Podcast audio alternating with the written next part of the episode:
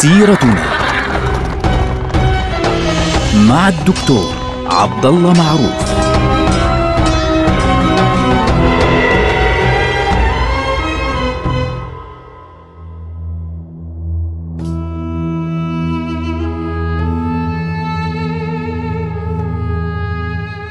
السلام عليكم ورحمة الله وبركاته. سيرتنا سيرة هذه الأمة العظيمة ونحن الآن في عهد الدولة العثمانية في بداياتها.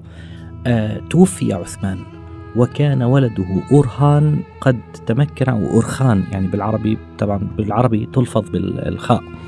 آه أورهان كان قد تمكن من فتح بورصة ونقل عاصمته إليها ودفن وأخذ والده من سقوط ودفنه في آه مدينة بورصة. طبعا أورهان هو ثاني ملوك هذه الدولة العثمانية حكم تقريبا تقريبا يعني لنقل حوالي 35 سنة تقريبا. حكمه تقريبا كان ما بين 1326 للميلاد إلى 1300 وستين للميلاد. يعني بنتكلم تقريبا عن 35 سنة. هذه المرحلة يعني أقل شوي من 35 سنة. هذه المرحلة طبعا يوافقها في ناحية الجنوب شوي في البلاد الشام وفي مصر الدولة المملوكية.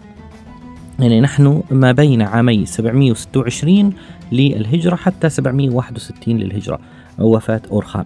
فأورخان فعليا تولى الحكم بعد والده لقوته. يعني أورهان ليس أكبر أبناء آه، السلطان عثمان وإنما آه، هناك أخ له أكبر. يعني بعضهم قال أنه أخ أو أخوين أكبر منه على الأرجح أخ واحد اللي هو علاء الدين. المهم أنه أورهان مع أنه ليس الأكبر لكنه كان الأقوى. كان الأهم والأقوى بين أبناء آه، السلطان عثمان. فتولى الحكم لأنه من البداية آه، يعني ظهرت قوته وظهرت قدراته من خلال فتح آه، بورصة وتمكنه من دخول بورصة. فلذلك لم يكن هناك أي مشاكل بين الأخوين فيما يتعلق باستلام الحكم. يعني علاء الدين أصبح وزيره علاء الدين أخوه الأكبر. أصبح وزيره و يعني أدار شؤون الداخلية معه وبالتالي يمكن أن نسميه أول وزير يعني كما يسميه بعض المؤرخين يعتبرونه أول وزير في الدولة العثمانية. طبعا بعد هيك صار في منصب اسمه منصب الصدر الأعظم اللي هو بده يصير يعني لاحقا اللي هو منصب الوزير بده يصير له اسم آخر اللي هو الصدر الأعظم كما ذكرنا. الذي يهمنا أهمية أورهان تتمثل في ثلاثة أشياء أساسية. التوسع في الأناضول وتقطع البيزنطيين تماما من منطقة الأناضول والتوسع في المنطقة الأوروبية يعني الانتقال من القسم الآسيوي إلى القسم الأوروبي وبالتالي محاصرة الدولة البيزنطية وتحديدا القسطنطينية من الناحية الغربية من داخل أوروبا. هذا رقم اثنين. ورقم ثلاثة إنشاء الجيش الأهم. والأكبر والأشهر في التاريخ الإسلامي اللي هو جيش الانكشارية.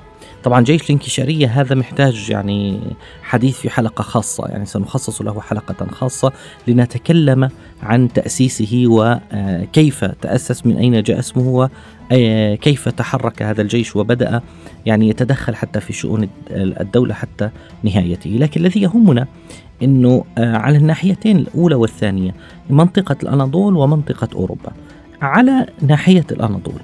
طبعا أورهان أصلا أصلا هو غازي وفاتح يعني منذ زمن والده يعني هو الذي تمكن من دخول بورصة وبالتالي أصبحت عاصمة الدولة. هذه نقطة مهمة جدا. وصار اهتمامه الأساسي بعد ذلك منطقتين نيكوميديا ونيقيا. نيقيا هذه المنطقة قريبة من آه، أنقرة. آه، إلى حد كبير. وهذه المنطقة نيقيا كانت منطقة مهمة عند البيزنطيين. طبعا آه، توسع في ناحية الشمال واقترب من آه، القسطنطينية بشكل كبير جدا. في هذه المرحلة صار خطره على نيقيا نبه الإمبراطور الجديد اللي هو الإمبراطور أندرونيكوس الثالث آه، إلى خطورة هذا الأمر. خطورة وجود العثمانيين قريبه من نيقيا وبالتالي احتمال تمكنهم من السيطرة على مدينة نيقيا. لذلك قاد جيشا كبيرا مهما آه، في تقريبا في منتصف سنة 1329 للميلاد وتوجه إلى منطقة آه، خليج نيقوميديا قريبا من نيقيا. فيعني على الطريق إلى نيقيا. عبر مضيق البوسفور قطع المضيق وتوجه إلى الجنوب آه، حتى التقى بالجيش العثماني في العاشر من حزيران عام 1329 اللي هو كان 11 شعبان عام 729 هذه المعركة الكبيرة المعركة المهمة معركة خليج نيكوميديا كانت أو بسموها فعليا معركة آه، بليكانون هذه المعركة كانت مهمة جدا. ليه؟ قضت على على الآمال البيزنطية في منطقة الأناضول لأن العثمانيين هاجموا الدولة البيزنطية أو هاجموا الجيش البيزنطي بكل قوة حتى إن الإمبراطور نفسه الإمبراطور البيزنطي نفسه أصيب في المعركة وفر يعني باتجاه البحر ومنها فر إلى القسطنطينية وبالتالي تخلى تماما عن منطقة آه، الأناضول.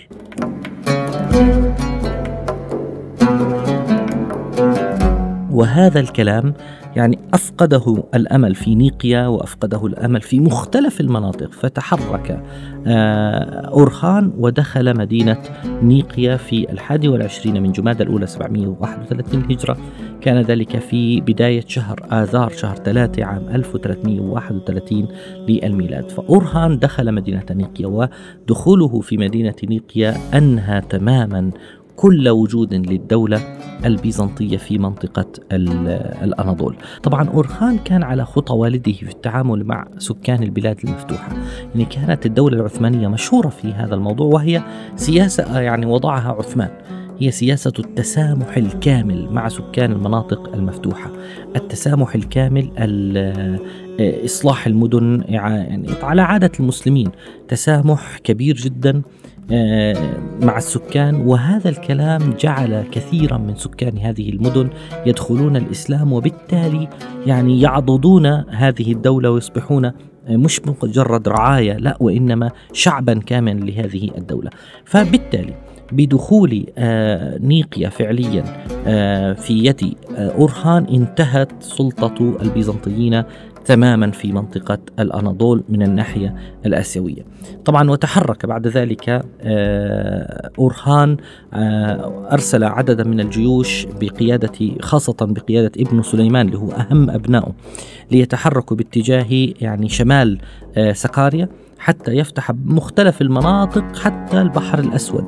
ولم يبقى يعني إلا عدد قليل جدا من المدن الصغيرة بيد البيزنطيين. فطبعا البيزنطيون يعني خلص بدأوا يفقدون الأمل تماما خاصة أنه الهجوم العثماني عليهم كبير جدا. من الناحية الغربية أيضا كانت عندهم مشاكل مع الصرب أيضا. فلذلك يعني كان يحاول يحاول الإمبراطور البيزنطي أنه يخفف شوي من آه، الصراع مع آه، مع أورخان. فراسله ووقع معه اتفاقية معاهدة صلح في عام 1333 آه، تعهد فيها الإمبراطور بدفع جزية كبيرة لأورخان مقابل أن يتوقف أورخان عن مهاجمة الأملاك الصغيرة التي بقيت للبيزنطيين في منطقة الأناضول. فطبعا أورخان يعني آه، يعني مضى على ذلك حوالي أربع سنوات ولكن يعني لم يتم الالتزام من الطرفين بهذه المعاهدة فأنهيت معاهدة الصلح تماما وتمكن آه، أورخان من آه، دخول مدينة نيكوميديا وأنهى وجود البيزنطيين فيها. وبالتالي تحرك العثمانيون بعد ذلك جنوبا يعني جنوب بحر مرمرة حتى سيطروا على مختلف المناطق لكل منطقة جنوب بحر مرمرة. وبعد ذلك آه، التفت لأول مرة. لاحظوا كل هذا الكلام السابق اللي كلنا نتكلم عنه العثمان عثمان وأرخان كان ضد البيزنطيين. لكن في مرحلة معينة. بعد أن انتهت يعني أورهان من أخذ كل المناطق التي في الشمال وفي الشمال الغربي انتبه إلى صراع شديد كان بين الإمارات الإمارة الإسلامية التي في الجنوب اللي هي منطقة آه، آه، آه، براغما. فهذه أو إمارة كرسي كما يسمونها هذه أو المنطقة في الجنوب الجنوب الغربي طبعا. هذه المنطقة دخل أميراها الاثنين اللي هم أخوين آه، واحد اسمه تيمورتاش والثاني اسمه تورسون دخلا في صراع شديد جدا بينهما.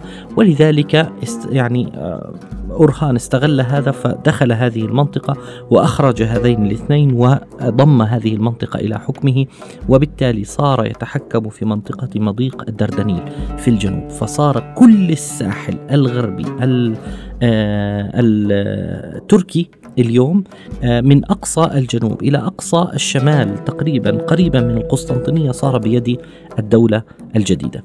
هذا من هذه الناحية، طبعا هذا الكلام جعل آه، أورهان ينتبه إلى أهمية التحرك باتجاه القسم الأوروبي. وفعلا بدأ يتحرك باتجاه القسم الأوروبي. طبعا الإمبراطور البيزنطي حاول أنه ينبه الغرب الصليبي اللي هو الكاثوليكي آه، إلى أهمية الوقوف في وجه هذه الدولة ولكن لم يسمعه أحد. يعني كان يحاول إنه يتواصل مع البابا يوحنا الثاني والعشرين إنه يقول له على الأقل يعني أعلن حملة صليبية ضد العثمانيين لكن هذا الكلام لم ينجح به الإمبراطور البيزنطي فبالتالي بدأ يتحرك أورهان يعني غربا باتجاه المناطق الأوروبية. طبعا الأوروبية اللي هي يعني بيحاول إنه يعني يسيطر على ما حول القسطنطينية. هو حاول أن يدخل القسطنطينية يعني حاول أن يهاجم القسطنطينية في سنة 1337 لكنه لم يتمكن فعليا من دخول القسطنطينية لمناعة هذه المدينة. آه، لكن بعد أن توفي أندرونيكوس الثالث بدأت تتدهور أوضاع الإمبراطورية البيزنطية وصار هناك صراع شديد بين البيزنطيين أنفسهم وأورهان. يعني هنا إن صح التعبير المفارقة.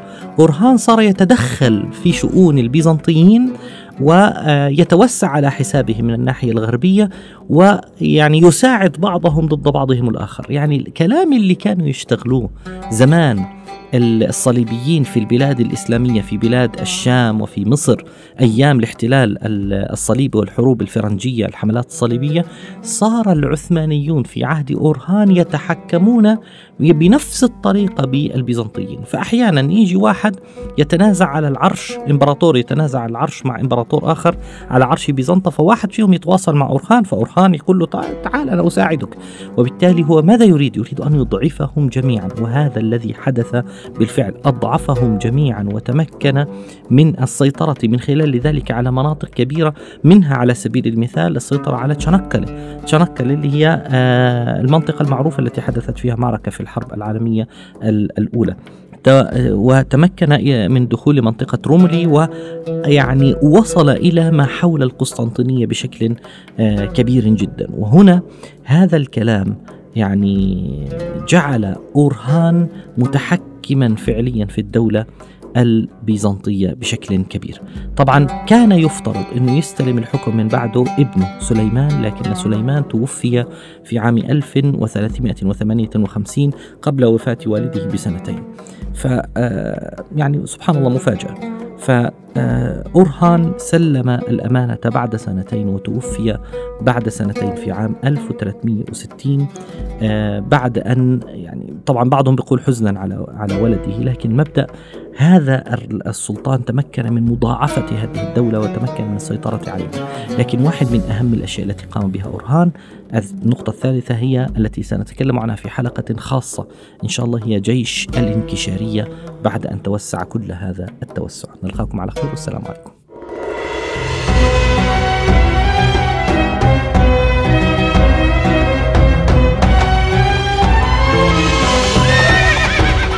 سيرتنا مع الدكتور عبد الله معروف.